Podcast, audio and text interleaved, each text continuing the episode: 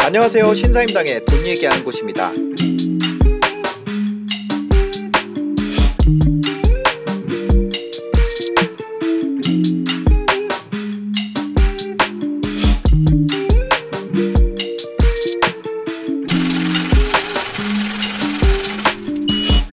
사실상 지금 현재 네. 이 정책적 모순이란 걸 갖다 역 이용하는 방법은 있는데 상당히 이건 high risk high return입니다. high risk high return이다. 예, high risk high return인데요. 네.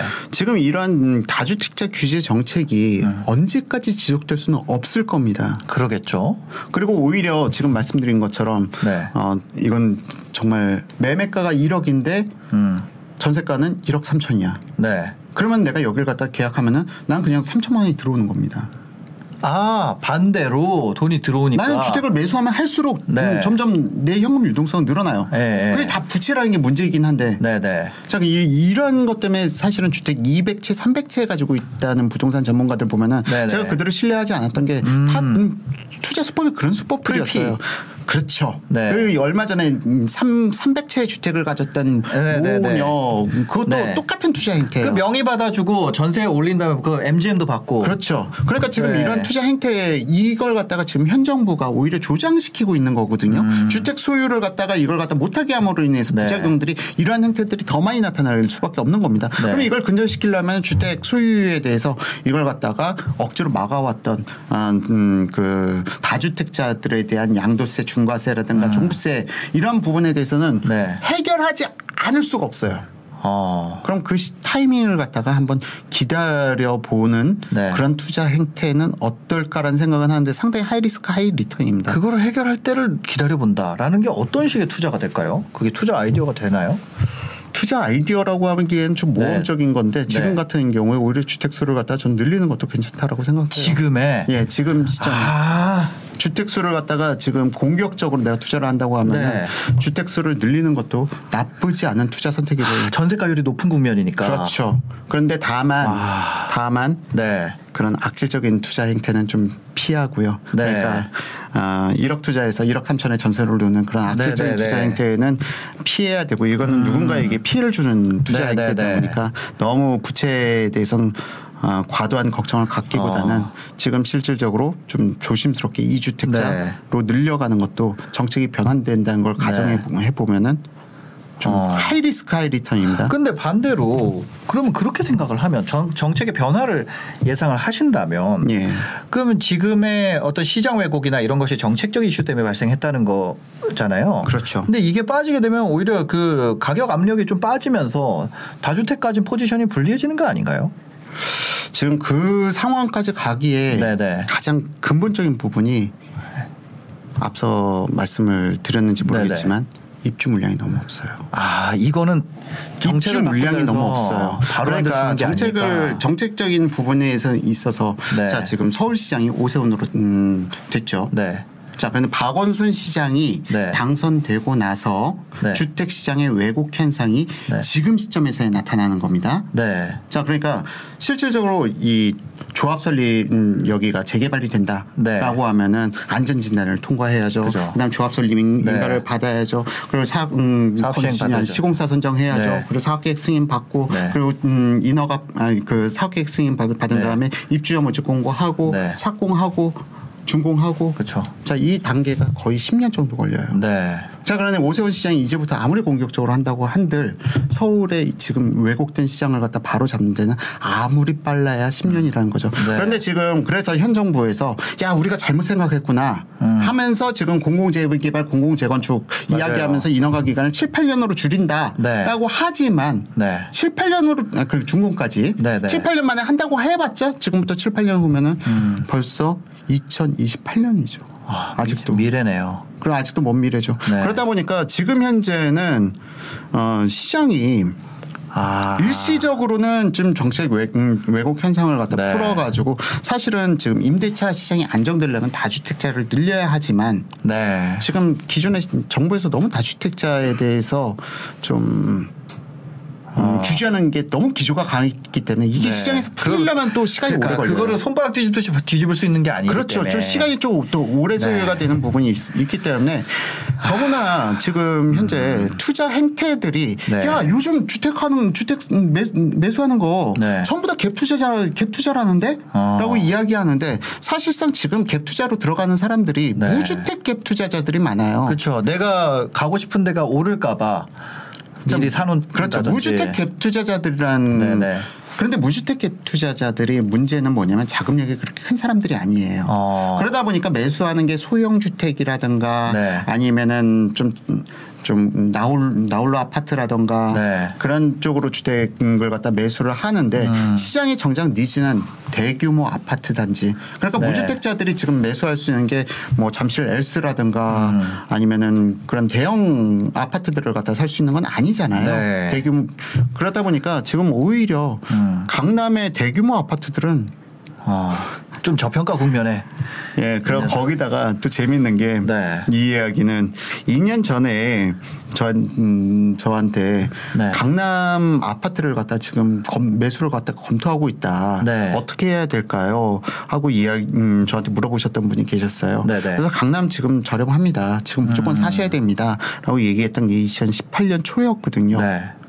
그런데 이분께서 고민 고민하시다가 아 지금 너무 비싸 못 사겠어 음. 네. 강남 아파트 가격이 너무 비싼 것 네. 같아라고 이야기하시고 나서 음, 생각하시고 나서 못 샀는데 아. 바로 며칠 전에 같이 네. 저녁 식사를 했습니다. 그때 뵀던 분들 2018년에 뵀던 분을 그대로 만났다는 거죠. 예, 아, 딱 2년이 지나가지고 네. 뭐 2년 좀 더 지나서 만났는데 음. 그분이 음, 같이 저녁 식사하시면서 아 아포인이 그때 사라고 했을 때 샀어야 되는데 네. 그때 제가 비싸다고 생각해서 못 샀어요. 어. 근데 지금 지나서 보니까 지금은 강남의 아파트가 싸 보여요. 어. 그 말씀하시더라고요. 네. 왜냐하면 지금 경기도의 그 이- 광교의 아파트가 최고가가 35억을 찍은 마당에 네. 오히려 강남의 아파트가 저렴 20억대의 아파트들이 저렴해 보이는 아. 그런 상황이 웃지 못할 상황이 만들어지고 있는 거죠.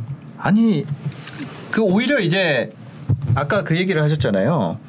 어 소형 소형 평형의 어 작은 아파트들 에 이제 무주택 갭 투자자들이 이제 들어갔다. 예. 근데 갭 투자자가 들어간다라는 건 그 역전세가 나도 이런 데서 역전세 나거든요. 그렇죠. 그렇죠. 실거주자들이 다 끼고 앉은 단지에서는 역전세가 안 나잖아요. 맞아요.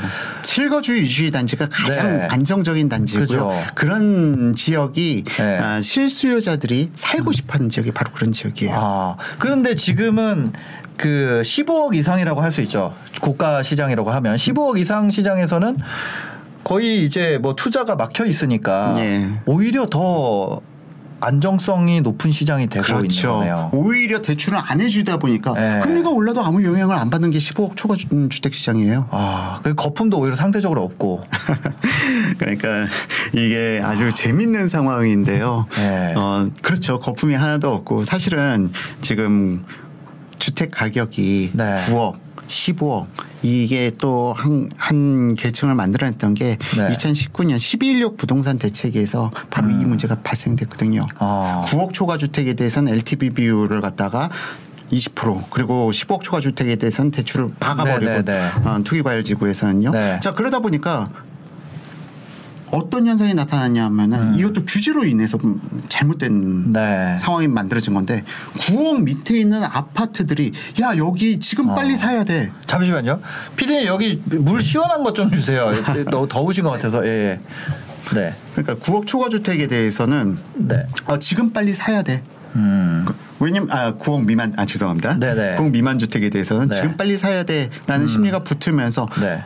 6, 7, 8억 하던 게 급속도로 9억에 가까워졌어요. 예. 그러면서 기존에 9억대에 있는 아파트들은 어 얘네가 무슨 9억대야 하면서 얘네들이 12, 13억으로 쉽게 올라갔고요. 네. 또 15억 초과 주택 시장도 마찬가지입니다. 아 이제 여, 여기가 15억 초과하게 되면은 대출이 네. 전혀 안 나와. 지금이라도 가능할 때 음, 음, 영끌해가지고 지금 사야 돼. 네. 하면서 13억, 4억 하던 주택들이 급속하게 15억대로 올라가고 그렇죠. 2019년 상승은 그런 경향을 많이 보였습니다. 그죠? 예. 그런 상황이 만들어지다 보니까 네. 사실은 15억 초과 주택 시장이 지금 뭐 금리가 인상된다고 하면은 어. 불안한 시장은 오히려 소형 평형이고 아. 15억 초과 주택 시장은 안전한 시장이 돼버리는 웃지 네. 못할 상황이 발생되고 있는 거죠. 아 그러네요. 지금 양극화네요. 그죠? 그렇죠. 양, 양극화에다가 네. 사실은 지금 승자는 아무도 없습니다. 지금 주택 시장에 아, 있어서 그죠. 주택 시장에서 승자가 아무도 없는 게 주택 가격 다 주택자들 주택 가격 올라봤자 네. 이분들이 주, 좋을 게 하나도 없어요. 그죠. 왜냐면은 지금 팔고 내가 음. 이 주택을 판다고 하더라도 양도세만 지금 80%를 내야 되는 상황에 네. 내가 가, 음, 건진 건 하나도 없어요. 네. 그래 그리고 매수인 입장에서도 네. 사실상 주택을 매수하려고 하더라도 늘어난 양도세 부분이 매수인에게 전가됨으로 인해서 가격은 폭등한 가격에 매수를 할 수밖에 없는 거예요. 네, 네. 자 그러면 임차인들은 그렇다고 행복하냐? 음. 바로 조세의 정감이 규칙에 따라서 늘어난 종부세가 또 임차인들에게는 월세로 전가가 되는 겁니다. 네. 그러면 그로 인해서 급격한 월세화가 진행되고요. 지금 어느 누구도 승자가 없는 시장이 되어버린 겁니다. 아. 유일한 승자는 하나가 있죠. 어딘가요?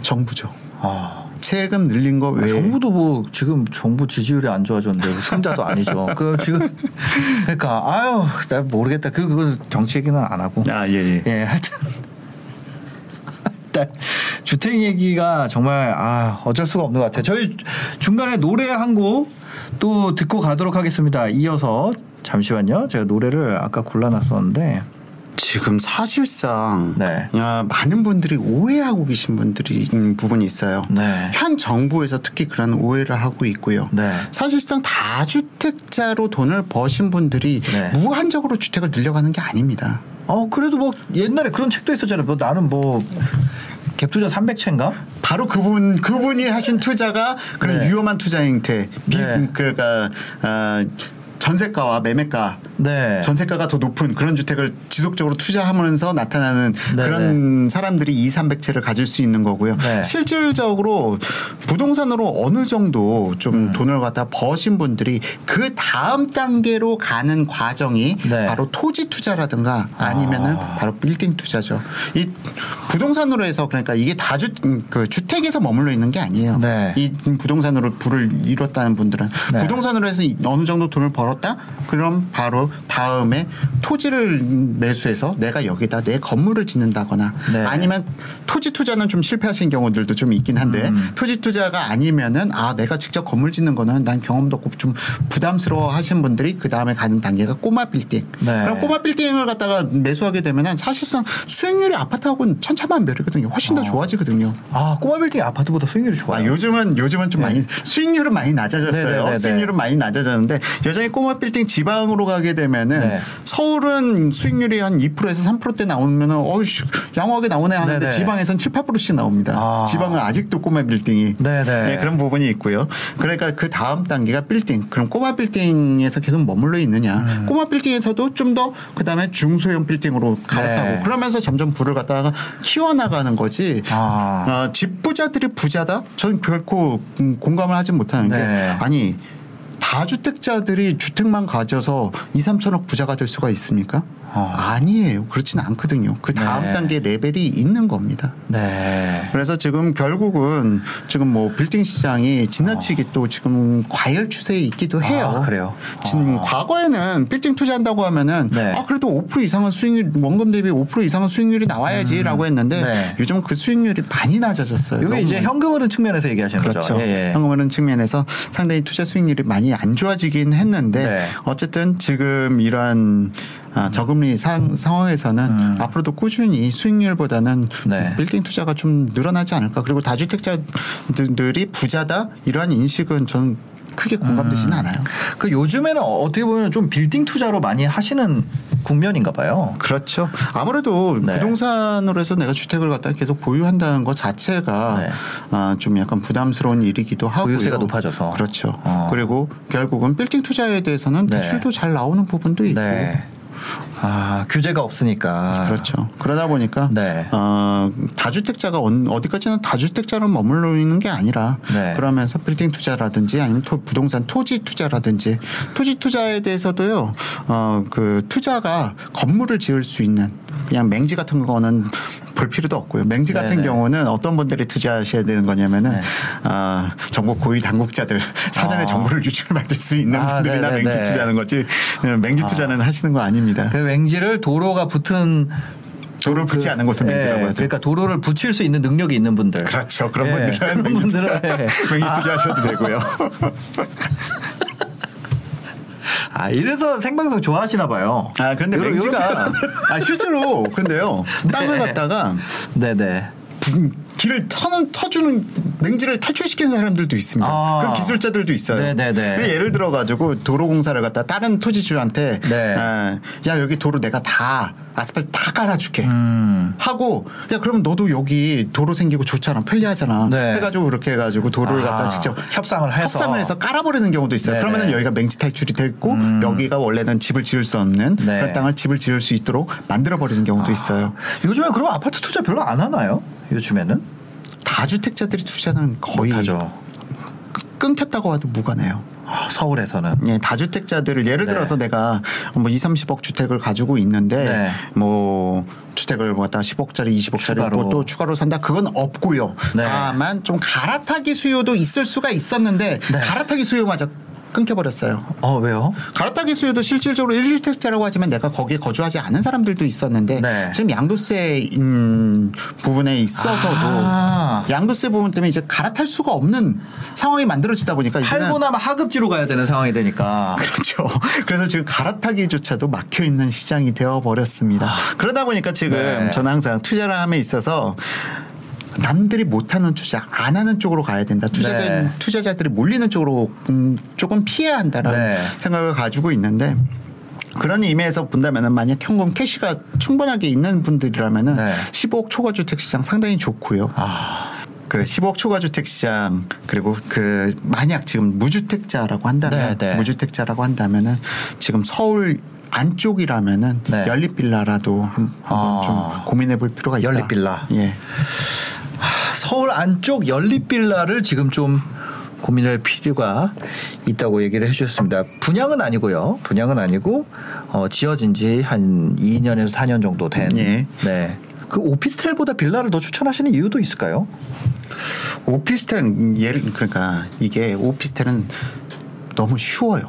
쉽다는 게 어떤 얘기죠? 급격하게 늘려갈 수 있는 방법들이 많습니다. 어 근데 빌라 같은 경우도 네 그럴 수가 있지 않나요? 빌라 같은 경우는 지으려면은 그러니까 이게 상업지구 내에서 네. 예를 들어서 호텔, 호텔을 갖다 운영하는데 호텔이 잘 안 돼. 그러면 순식간에 오피스텔로 음, 변경해 버려서 리모델링 할 수가 있거든요. 어. 네네. 근데 이게 바로 음, 그 상업지구와 주거 지역. 네. 주거 지역으로 따지면은 서울의 2종, 3종, 뭐 네네. 준주거 그렇게 나뉘어져 네네. 있는데요. 지금 앞서 말씀드렸던 것처럼 과거에 아, 그 박원순 서울시장이 네. 일몰제를 통해 가지고 음, 착공허 건축허가 착공 제한 구역을 날려버렸을 때 네. 그때 이미 단독 다가구 주택들이 개발될 여지가 있는 것들은 거의 대부분 다 개발됐다고 보시면 네. 돼요. 단독 다가구가 그렇게 이제 희소성의 가치를 갖다 보여가고 있습니다. 아 그렇기 때문에 단독 다가구 같은 경우는 더군다나 네. 현 정부에서는 자꾸 단독 다가, 다가구 주택을 갖다 특히 좀 그 다세대로 전환시키려는 그런 의중도 보여가지고 네. 지금 사실상 이제는 연립 빌라도 서울 이내에서는 쉽게 늘어나기는 어려운 형국이다라고 네.